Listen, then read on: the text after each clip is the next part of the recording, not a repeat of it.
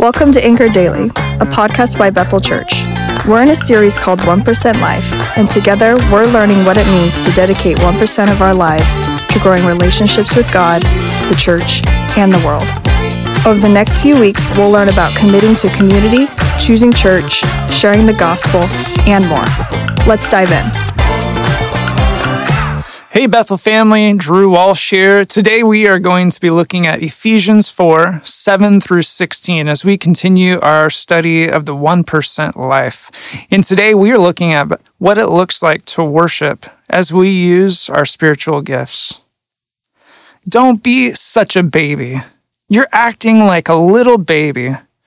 As the youngest of three boys in my family, and by youngest, I mean younger by five and 10 years, I heard these phrases a lot as a little kid. Maybe you did too. Of course, these words, they weren't meant to be inspiring words of encouragement, because I don't even know if my brothers had the capacity for that kind of kindness. No, my, my brothers said these kind of things out of annoyance and in order to hurt me. And at times, they, they did hurt and annoy me. Even long past my little kid years, my brothers would continue to use similar jabbing remarks, and in a way, those words eventually did have their desired effect. I eventually learned that I could whimper about it and hope mom and dad came to the rescue, or I could try to maturely deal with this situation and move forward. But here's what I learned from my childhood there's no point in acting like a baby if you aren't one. It would be cruel to use those words, don't be such a baby, with an actual baby because they can't control who they are or their stage of life. It takes time and experience to grow up. This is exactly the heart of Paul for his readers in today's passage.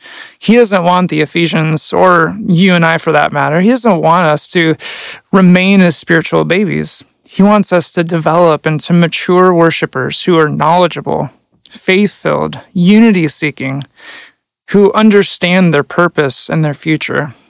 Now, you may be thinking, dude, that's totally me. I got this. I'm no baby. I read my Bible sometimes. I, I know stuff, you know, like Jesus stuff.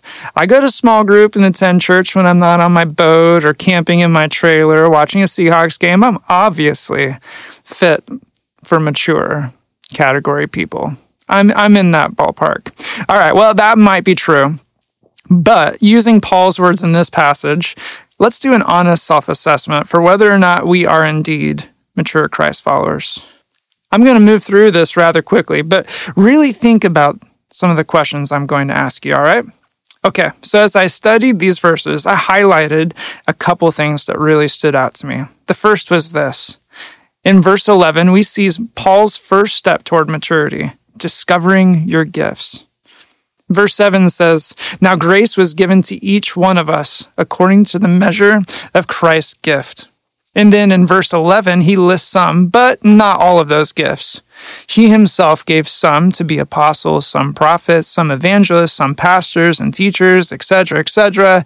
So, one question as you discern your spiritual maturity, do you know your gifts? Are you actually using them regularly? This is pretty crucial to your life and the life of the church if you want to be a mature follower of Christ. The second thing I highlighted comes in verse 12. Paul says that using our gifts have positive repercussions. He mentions that our gifts enable us to do the work of ministry and they build up the body of Christ. And there are some really big implications here that require some pause and consideration once I recognize what my gifts are, am I using my gifts for the work of ministry? So I ask you, are you, church family? Are you using your gifts to minister to others? Paul here is talking about the body of Christ, a ministry toward and for the benefit of my fellow Christ followers. So as you use your gifts to minister, are you building up others into Christ? Are you pointing others through the concerted effort of utilizing your gifts toward Christ?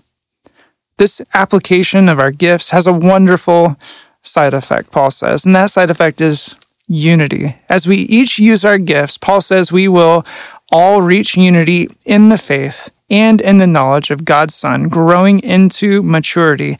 Then we will no longer be children.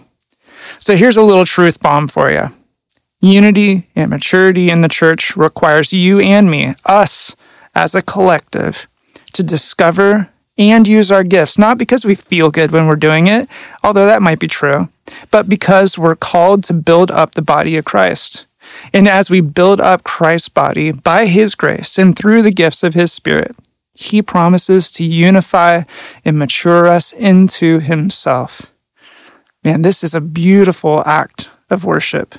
The church is edified. Christ is glorified. Who doesn't want to see this happen? Finally, Paul says all our speaking and, and using of our gifts must be done in a loving manner. He says, speaking the truth in love, let us grow in every way into Him who is the head, Christ. From Him, the whole body, fitted and knit together by every supporting ligament, promotes the growth of the body for building itself up in love by the proper working of each part.